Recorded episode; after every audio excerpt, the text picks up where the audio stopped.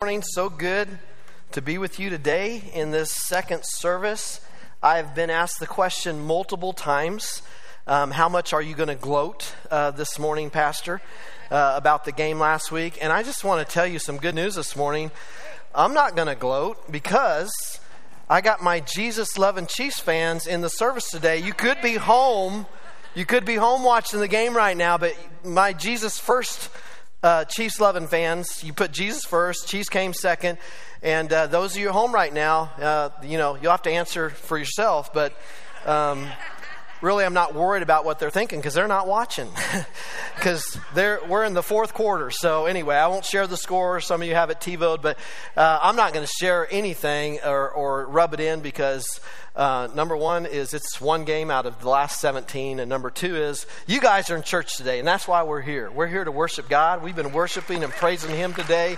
So that is the reason, and we can celebrate whether we're on the winning or losing side of our teams because we're on all on the winning side with Jesus Christ as our Lord and Savior. Thank you for that today. I just want to share a couple things. One is on behalf of our pastors and staff, I want to thank you for October for your kindness, your words, your notes um, some gift cards. Um, I think I'm going to go, I'm batching it today. So I think I'm going to, and the Broncos aren't playing, so I'm going to use an Applebee's card that I got, and I think I'm going to go there and pull on up to the bar. There was a pastor in a bar along with two lawyers and a doctor. I'm just kidding.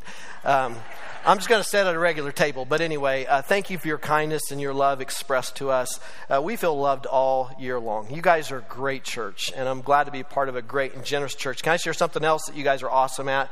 Is a couple weeks ago, I didn't share much about it because we were talking about the name change, but at the end, I just shared the opportunity, and 11 more kids in Riobamba were sponsored and released from poverty in Jesus' name, which puts us up to. Uh,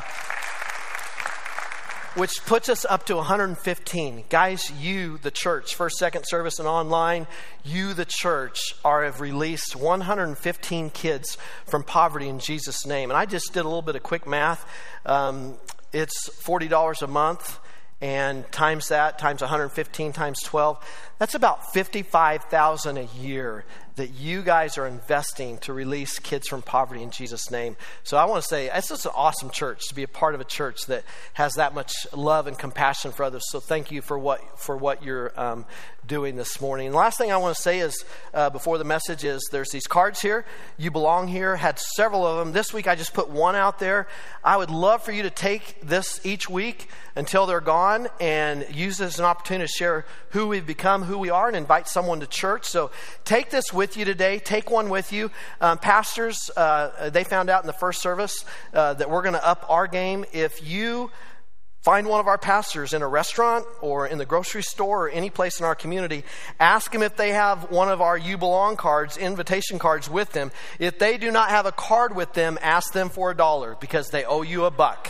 Um, so they have to pay a buck. I saw Brandon this morning. Man, he was walking out with five or six of these puppies because he didn't want to be caught down to someone asked in the first service, what happens if, you know, you run out? And it's like, well, you still have to pay a buck. So anyway, um, you catch me or catch one of our other pastors uh, without our invitation card um, this week because you need one you're going to ask, um, get a dollar out of them, okay? I'm just going to have a little bit of fun with that. Thank you for being here this morning. We're going to talk about something that I love. I talked about this this summer in our I Am series. I'm circling back to it in a totally different way, but I love bread. Or maybe I should say, bread loves me.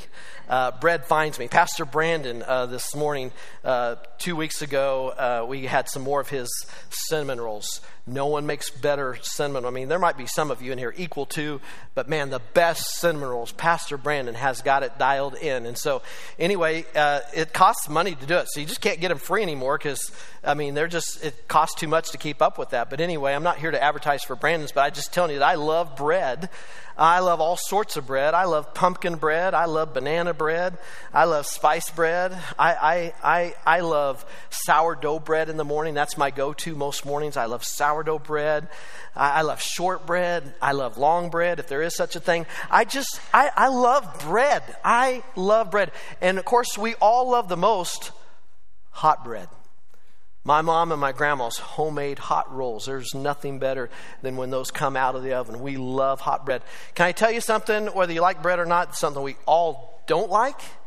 100% of us don't like stale bread. I'm going to take a smaller bite in second service today. That's been sitting on my counter for four days. I didn't practice in the first service. I took a big bite. We were here for about 10 minutes extra first service. Stale bread. There's nothing worse. Not only can you not talk when you're eating stale bread, but it tastes terrible. There's no value to it. There, there's nothing to be gained from eating stale bread. And even that was too big of a bite in the second service. It's actually good that people aren't on the first and second row here this morning because I had breadcrumbs all over.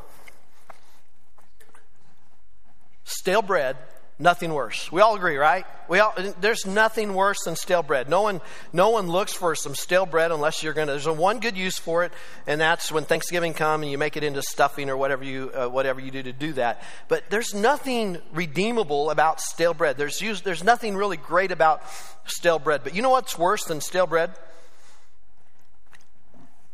You know what's worse than stale bread? Stale what? I was going to go for it. Okay, what? Thank you. I'm glad you asked that question. Um, stale Christians, stale Jesus followers. Nothing worse than stale bread is stale Christians. Um, it's useless, it's tasteless, it adds no value to anybody's life. I was thinking about um, a few years ago, I passed out a book in our board meeting, and it was a book that we're all to read through together and go over a couple chapters each board meeting. And really, the, the book was about good teamwork and unity. And it was the first time that we were supposed to come in and have read chapters one and two. And we step into the meeting, and someone walked into the meeting and said, Oh, I completely forgot to read the, the chapter one and two. And Greg Hoskinson, a part of our church, who maybe greeted you out here this morning, he said, No problem. I read the whole thing. All you need to know this. This is the whole thing of this whole book. I can say it in one sentence. Don't be that guy. You remember that, Greg? You said, Don't be that guy. And that's what this series, this, this series for the next four weeks called Stale, as we head into Thanksgiving, that's what this series is about. It's not to be that guy, not to be that gal. Let's not be the stale Christian. Let's not be the stale follower of Jesus. And, and let's not buy into that. So, a couple things I want to share in that is um, as we're going along here today, there we go. Uh, this series is for the purpose uh, that we would not be stale, but We've said this several times in the last four or five weeks. I'm just going to keep coming back to it every once in a while. That we are therefore Christ's ambassadors as though God were making his appeal through us. If you profess to follow Jesus Christ as your Lord and Savior, you signed up to be an ambassador for the kingdom of God. You've signed up to be an ambassador, an ambassador that is meant to be appealing as followers of Jesus, we should be appealing. Jesus was appealing. In fact, today, Jesus is appealing. There's a, a, bunch of statistics and surveys out there that said a lot of people don't have a problem with Jesus, they got a problem with the church. They don't have a problem with Jesus, but they have a problem with his bride because we're not always appealing or always reflecting who Christ is. This series is about how can we not be that guy? How can we not be that gal? How can we be appealing to the, our neighbors, to our coworkers, to our friends? And today's message, we're going to look at two ingredients that makes up bread, that makes it appealing. And this is how Jesus described uh, what it is. He says, You are the salt of the earth. But if the salt loses its saltiness, how can it be made salty again? It is no longer good for anything except to be thrown out and trampled on. Well, what is Jesus saying here this morning? Let's first maybe ask the question what is salt? We all know what salt is, but what does salt do? There's about four components to salt. One is salt preserves. Uh, uh, long before there was refrigeration, salt was used to help preserve things, used to help protect things, used to help it last longer. So, salt is a preservative. We know that salt adds flavor. Some of you, you too much salt, puts you in the doctor's office because you like salt so much. But salt adds flavor. It preserves. It it's small and it scatters. I mean, if I was to have one grain of salt in my palm today and throw it up in the air, we would not find it. I mean, you would not find it. So Jesus uses this terminology to be salt uh, with these thoughts in mind preserving, adding flavor, it scatters, and it spreads everywhere. When you throw salt out, I mean, when I'm seasoning my hamburger at home, uh, frying up some hamburger, the salt gets around the rest of the stove. I mean, it's just, it's meant to scatter, it's meant to go everywhere. Salt preserves, it flavors, it scatters and it spread. At the time that Jesus was sharing this with the disciples, that you are the salt of the earth, when he was sharing that with them, with there were, they were few in number. There was just a few guys, there was just a few gals, and he was he was putting together his team. And they felt honored and excited to be a part of this team because they were going to help build the kingdom that he was talking about. They were going to build the kingdom of God. And their idea of the kingdom of God was what you would think of the kingdom of God. You would think something great. You'd think something big. You would think uh, like Chief's Kingdom, you know, 70,000. You think, you think an army of people. You think, you think big when you think kingdom. You don't think small. You don't think insignificant. So at this point, they're just kind of getting started. And I wonder if there's a little bit of uh, disillusionment, a little discouragement, a little bit of maybe being overwhelmed because they are small. They're not big in number. And to be a kingdom, you have to conquer and you have to beat the other kingdom, as the Broncos did the Chiefs last Sunday. You have to beat the other kingdom. Stay with me now. Stay with me. You have to beat, you have to beat the other kingdom. But Jesus said, no, we're not going to do it with sword. You're going to be the salt of the earth. You're going to be the salt of the earth. Uh, uh, but if a salt loses its saltiness, what are we going to do? He's talking about how he's going to build his kingdom. And he's, he said, We're not going to build it with a sword. It's not going to be with guns. It's not going to be with swords. It's not going to be with spears. It is going to be with something that, this is exciting, guys. You're going to be salt. You're going to be little. You may seem like you're insignificant. You may be small. But you, to, to build the kingdom that I'm going to build, we're not going to do it by force. We're not going to do it by sword. We're going to do it by salt and another ingredient. We're going, to, do it with yeast. The kingdom of heaven is like yeast that a woman took and mixed into about 60 pounds of flour until, the, until it worked all the way through the dough. I asked Pastor Brandon in the first service, uh, was yeast one of those ingredients that he used to make those awesome cinnamon rolls? Absolutely. You, you need yeast in, in something because, in bread, because it does a couple things. One is it works through. It works through the whole thing. It, it, spreads out. And so the salt and, and, the and the and the yeast is spreading and that that spreading makes that bread rise. It helps to help the bread rise and then it helps also to add flavor. And jesus is saying to his disciples no we're not going to take this world by force. We're not going to take it by storm. We're not going to take it by sword we're going to take it a little bit at a time and it's going to spread from one to the next and it's going to take over like yeast and it's going to work itself all throughout like, like it works through dough. I'm going to put you out in the world. You're going to be scattered. He's given them a picture of what's going to happen. And remember, after the persecution, uh, that they were scattered, and that's what scattered all that salt everywhere into Europe, into Asia, and the rest of the world. And we're here today because that salt was scattered in the early disciples, and it worked through, and today it's still working through. And we are part of those little salt speckles, or whatever you call them. What do you call an individual thing of salt? A what? A grain. Hey, that's a noble idea. A grain of salt. We're like a grain. But all of us, little grains working together, spreading out into our workplace, spreading out into our teams, spreading out into our schools, spreading out in our communities, all of that salt and that yeast working its way. Uh, he's saying, uh, My kingdom is going to rise, and my kingdom is going to spread, and it's going to rise and spread through the little grains that I have throughout the world. It's going to spread, and I'm going to build my kingdom. What does this look like? It's a great picture, but what does this look like practically speaking?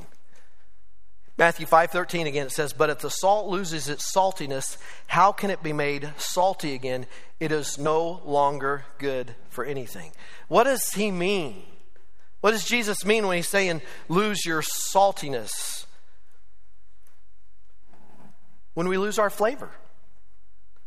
when we lose our uh, ability or we're not protecting what he's entrusted to us when we're not we're not spreading the kingdom of god when, when we don't have the grace of god working in our life when we're void of spiritual life when we become void of spiritual life when we become void of Jesus and His grace, and that's what that salt is. Jesus and His grace is that salt. When we become void of that, when that is no longer flowing through our life, we lose our saltiness. We become tasteless. We become useless.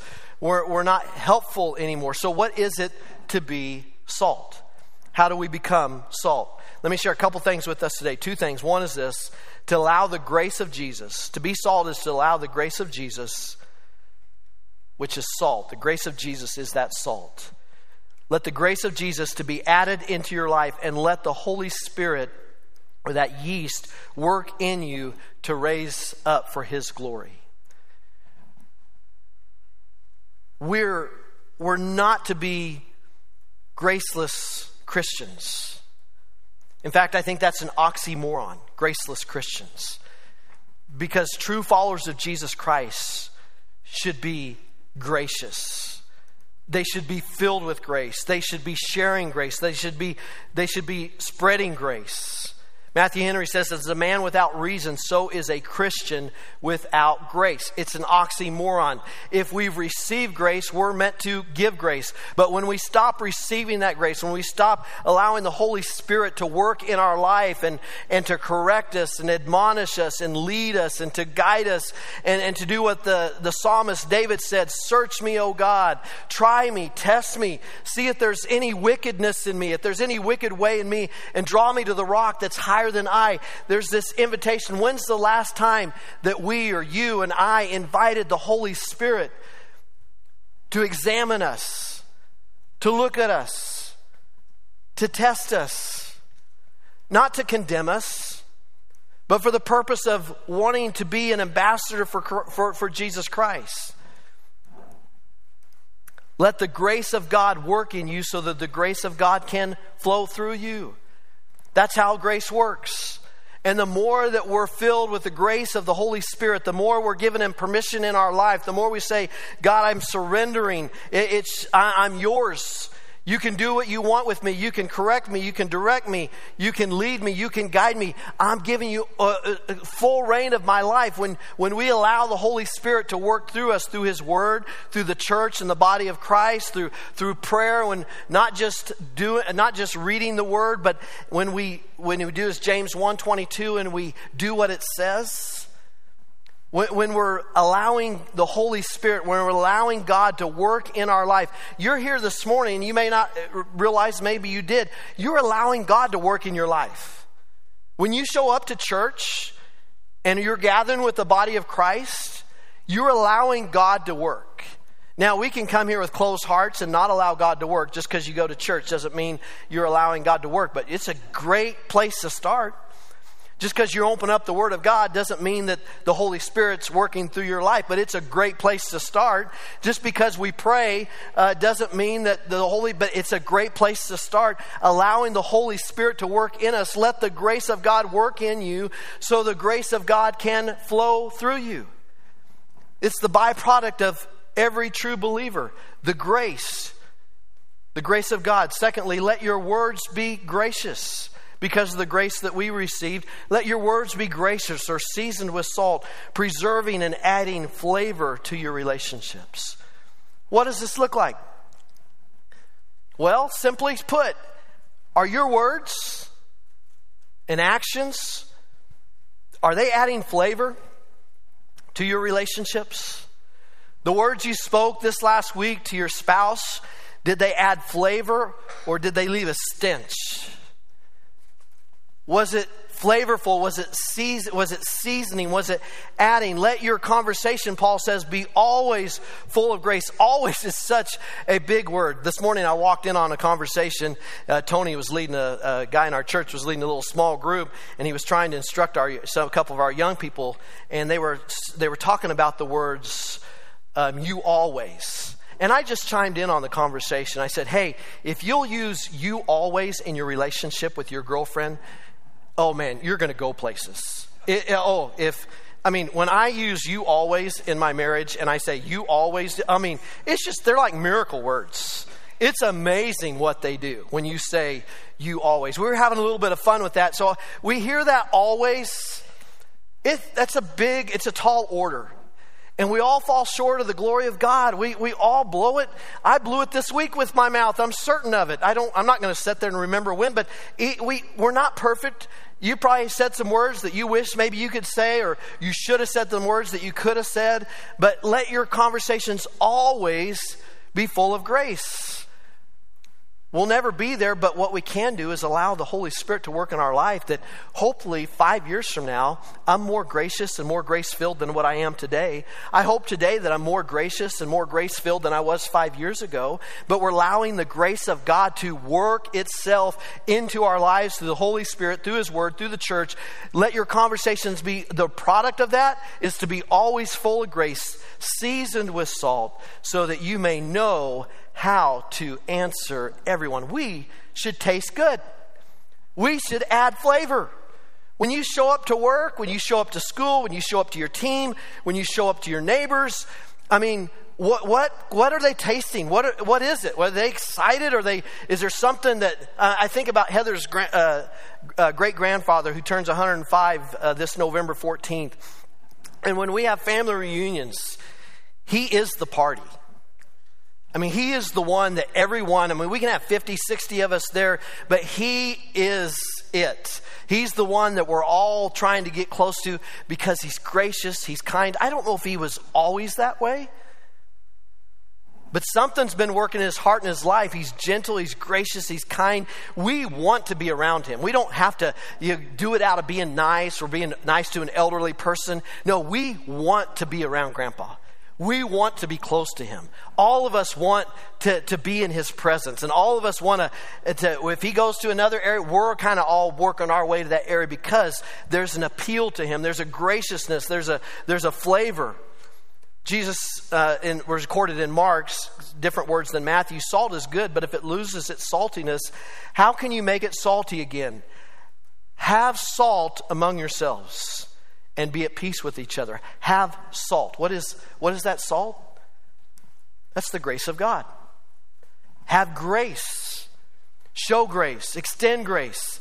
Be at peace with. I mean, this is a recipe for a good relationship. This is a recipe for a great marriage. This is a recipe for, for a great work environment, a great school environment, is that we have a salt among you, that we have grace amongst ourselves and that we're at peace with each other. We're endeavoring to live at peace with each other. I don't think it's an accident that the Apostle Paul opened so many of his letters, closed so many of his letters with grace and peace, grace and peace, grace and peace.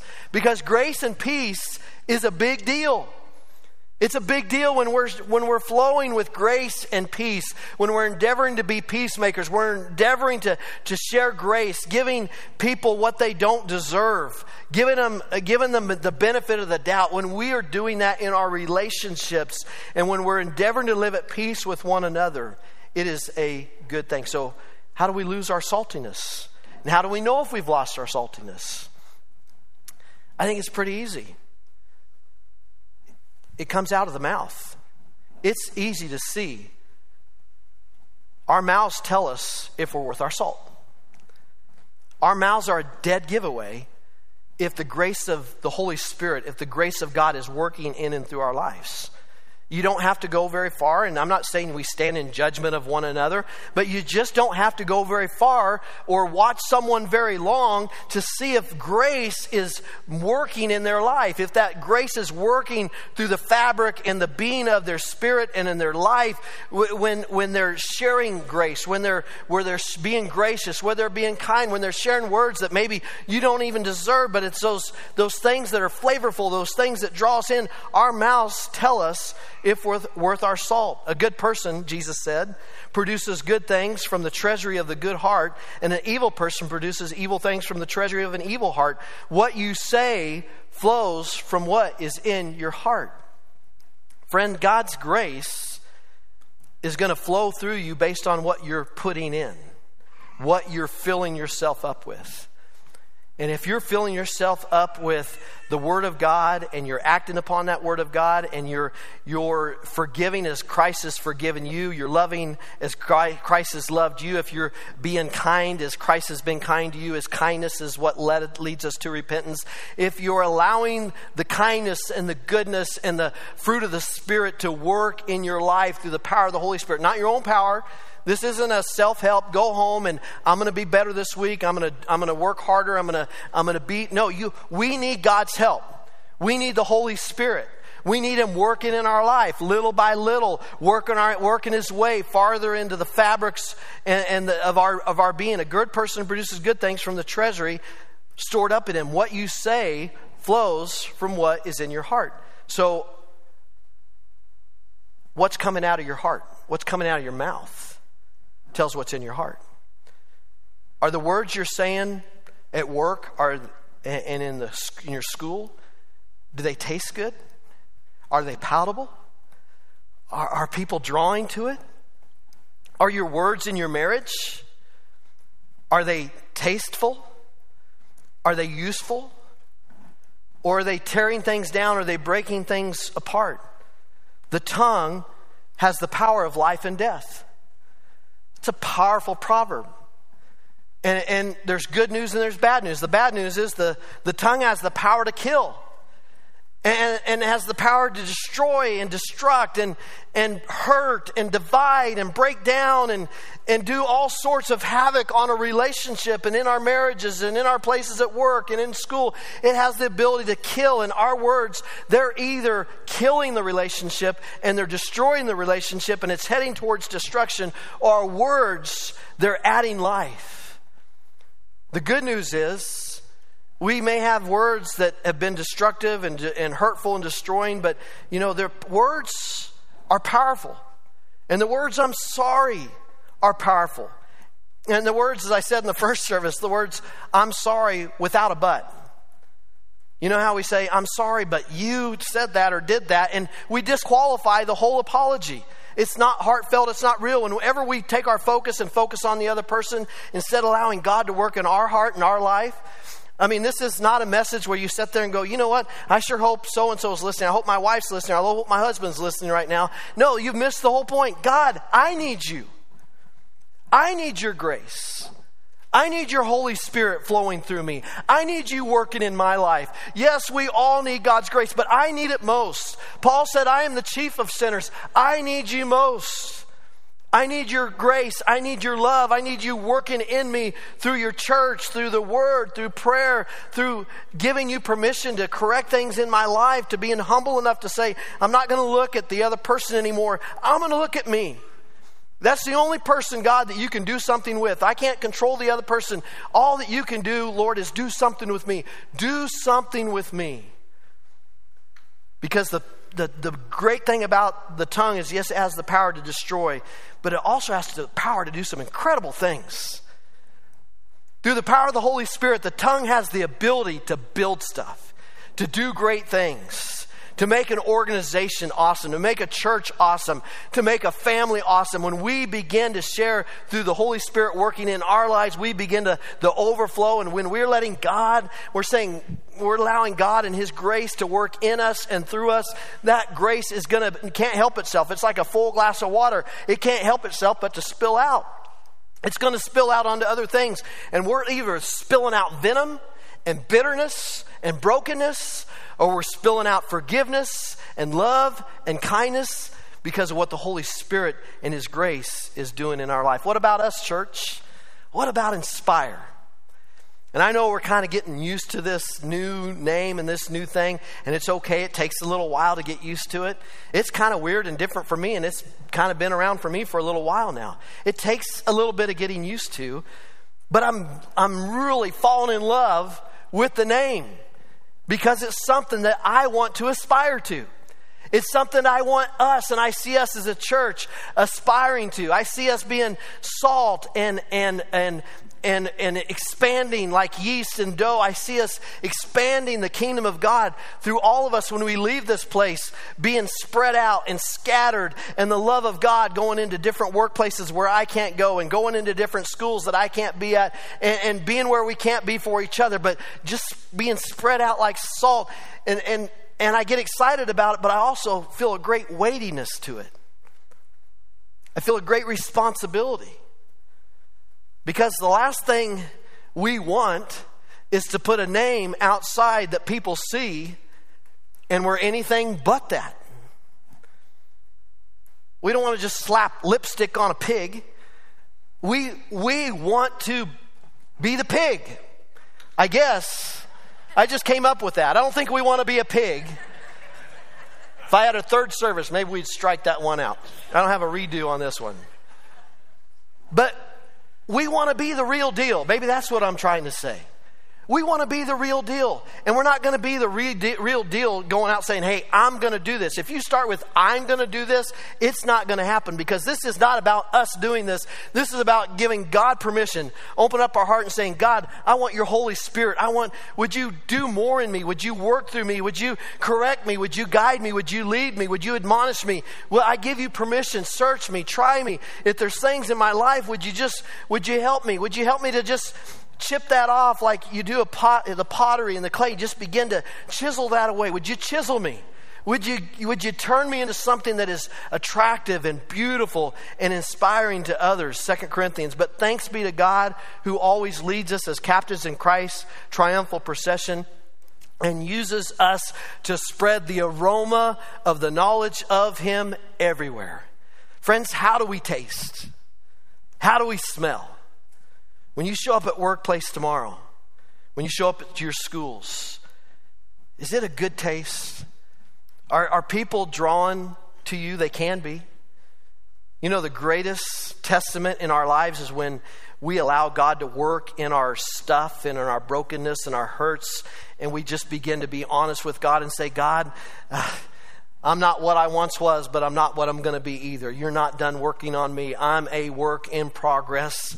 You're not finished with me yet. You're not you're going to finish what you started, but when we allow God to work in us and we I just see salt leaving this place. I see uh, yeast leaving this place and spreading everywhere. And you go into your workplaces and you go into your schools and you go into your teams and you going into your places in the marketplace. And I see salt and I see, I see hot, fresh bread. This world is not in the need of more stale Christians. They're in need of something fresh and hot and something that's on fire and, and, and allowing God to move in our hearts. God, use us.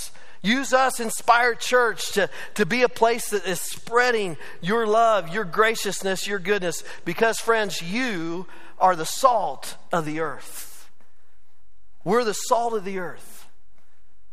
God's counting on us. He's counting on us to be His ambassadors, to spread that good news, to spread that love, to spread that kindness, to, to, to lead a life that earns respect and not ridicule. And this isn't about being perfect. Some of the most Holy Spirit anointed words that you can say at your work, in your school, or in your marriage, or in your relationships is I'm sorry. Without the but. I'm sorry. I'm sorry that I've been sharing words that have been negative, not useful, not helpful not building up my coworkers, not building up my spouse, not building up my classmates. I'm sorry to you, Lord, and I maybe the best thing you do is say sorry to someone at work this week. Say sorry to your spouse this week. Don't don't qualify it with a but. Surely they're probably deserving of maybe the words that you're sharing with them. They don't need we we do need the truth of God. Let God be the truth. Let him spread the truth. Let us be the people of grace. Let us share the grace of God, the truth of His Word, but the grace of God flowing in our lives. If you're sitting here today thinking, you know, my spouse just, Pastor, you don't understand, they need to hear some truth first. You missed it. God's working in their life. Can we trust God to work in their life? Just allow God to work in your life and extend the grace of God because you are the salt of the earth. What an invitation. What a responsibility. If you're not salty here this morning, you feel like you've lost your salt, Jesus is the salt. Jesus is the grace. And He has the power to restore and turn us into a beautiful creation of Christ and make all things new. Would you stand with me this morning? Thank you for being a great people today. I only said one thing about the Chiefs. Did you notice? That's twice. Only one thing. I want to be gracious. I want to give grace filled words. And I was telling the first Wednesday prayer, Wednesday night, I said, you know, this church is awesome. You guys have been so good to us. My family loves this church. My family loves this community, loves this place. And a big part of that is because you guys are awesome people. And you're gracious and kind to us. But I began to think about it. And I thought, if I were in your shoes, I'd be gracious and kind to the guy that's lost for the last eight years, too. So, how gracious are you going to be moving forward? Man, I get one victory under my belt and I get all cocky here. So, Lord, help us. Heavenly Father, thank you for your church today. Thank you that stand, here standing before me is the salt of the earth. The salt of the earth is before me. This is how you're spreading your good news through our acts, through our kindness, through our graciousness.